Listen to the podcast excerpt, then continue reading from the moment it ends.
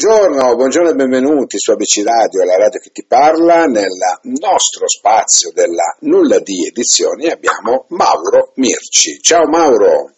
Ciao Giuseppe, come va? Ciao a tutti gli ascoltatori. Noi bene, tu come stai? Eh, insomma, andiamo avanti, andiamo avanti. C'è qualche problemino per, per via di varie vicende personali, questione un pochettino di lavoro, la pandemia, alla fine siamo qui. E siamo qui, l'importante, l'importante, sai, è essere qui, no? Anche a raccontarcene, insomma, le cose.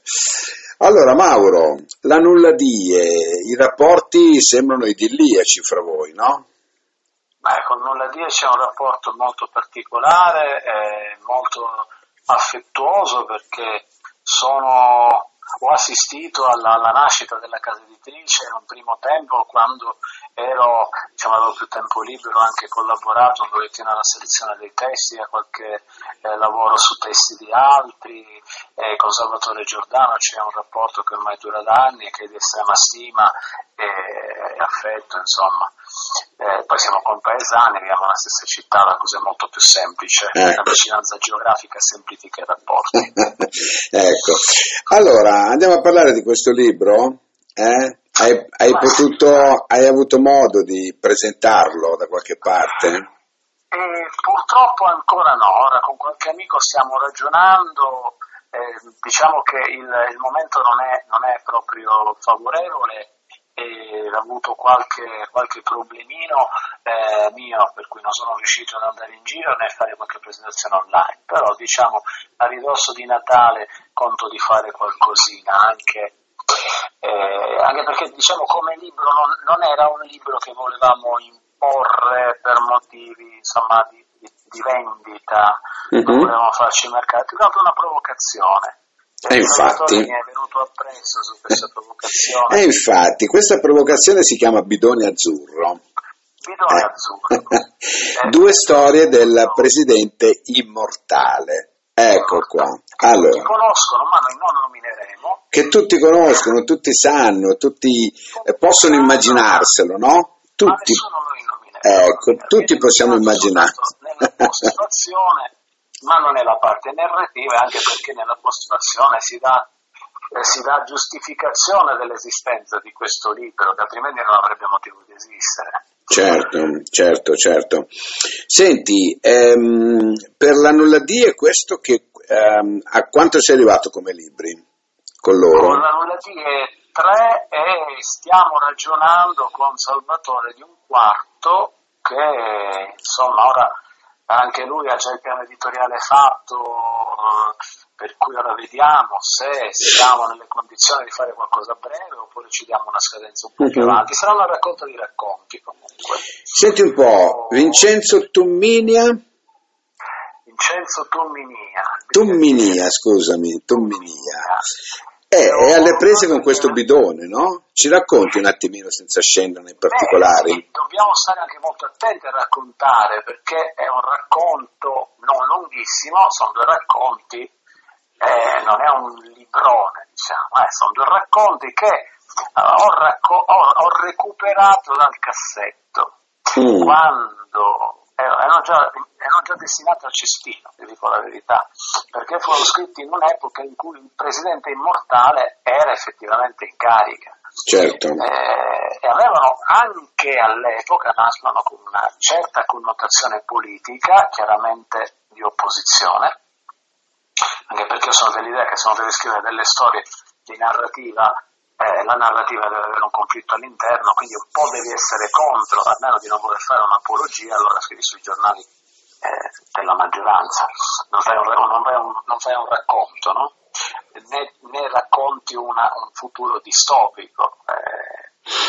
Quindi cosa succede? Il bidone azzurro perché andiamo veloci veloci, c'è questo brigadiere Tuminia che eh, di servizio il giorno del primo di maggio, sono tutti in campagna dalle nostre parti, non so se dalle vostre parti sia uguale, penso di sì, si va tutti fuori porta a far festa, no? Sì, sì. La stessa cosa, la stessa cosa lui, lui uh, vive in un paesino del centro Sicilia, minuscolo, in circolazione c'è solo lui, gli altri sono tutti in campagna a far festa, gli telefona il cantoniere e gli dice guarda che ho trovato un bidone da 200 litri sulla provinciale e rischia che ci intruzza qualcuno e qualcuno si può fare male, no?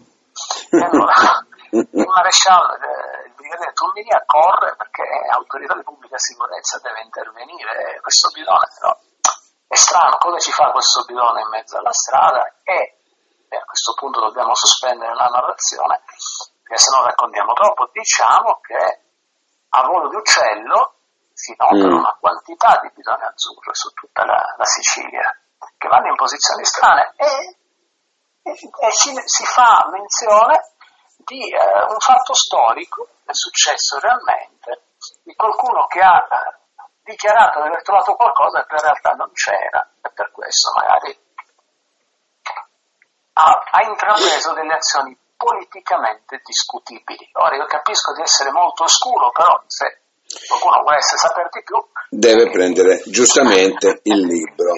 Senti, ma come lo definiresti tu questo, questo romanzo, questo libro? Questo libro, beh, sono due episodi completamente slegati ma uniti da un filo rouge che è Il Presidente Immortale. Nel mm. primo si parla di questa avventura col Presidente Immortale in carica, che addirittura parla, è un personaggio del primo racconto di Bidone Azzurro, e, e, e interloquisce col Presidente degli Stati Uniti. Certo. Nel secondo racconto il Presidente Immortale è tra le righe, non compare più, se ne parla soltanto e ci sono quattro, eh, eh ci sono quattro ex parà della classe 1980, cioè oggi avrebbero 30, quanti sarebbero? 41 anni. Mm.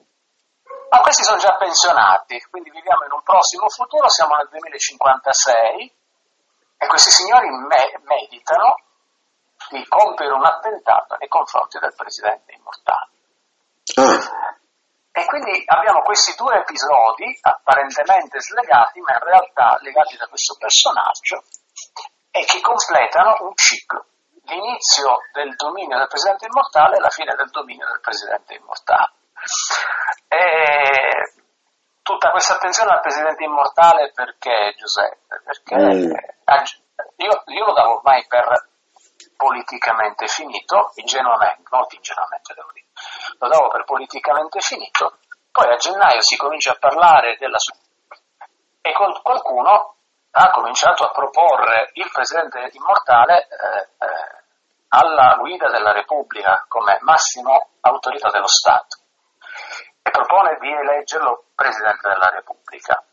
Siamo entrati, non, o stiamo per entrare nel semestre bianco, quindi c'è una concreta possibilità che il eh, presidente immortale diventi realmente presidente della Repubblica e quando a gennaio di quest'anno, eh, e ne stiamo ancora parlando, se vai su Google trovi una, un sacco di, di, di, di, rimandi, di link a, a autorevoli giornali o a siti di informazione reale, non sto parlando di narrativa, sto parlando dell'informazione, certo, certo. c'è la possibilità che il Presidente Immortale diventi, o almeno viene evocato come possibile Presidente della Repubblica, e allora quando mi sono reso conto di questo a gennaio del, di quest'anno, ho fatto un colpo di telefono a Salvatore Giordano e gli ho detto, senti Salvatore, io stavo per buttare questi due racconti, perché non avevano più un contesto dove poterli inserire, erano incomprensibili, ma adesso no lo vuoi fare il libro, dobbiamo farlo un po' di corsa. E abbiamo fatto questo libricino, non è grandissimo, però diciamo lo abbiamo, lo abbiamo regalato ai lettori di Nulla Dire. Eh, ho chiesto a, a un, mio, un, mio, illustratore di fiducia di eh, eh, disegnare anche la copertina dove c'è il bidone azzurro, eh, ci sono dei deck per l'estrazione del petrolio, c'è la coda del caimano e chissà cosa ci stia a fare, ce lo stiamo sempre chiedendo, ma assolutamente non vuole essere un richiamo al soprannome del presidente immortale. Dio ce n'è, Dio ce n'è libero, non vogliamo questo tipo di richiamo.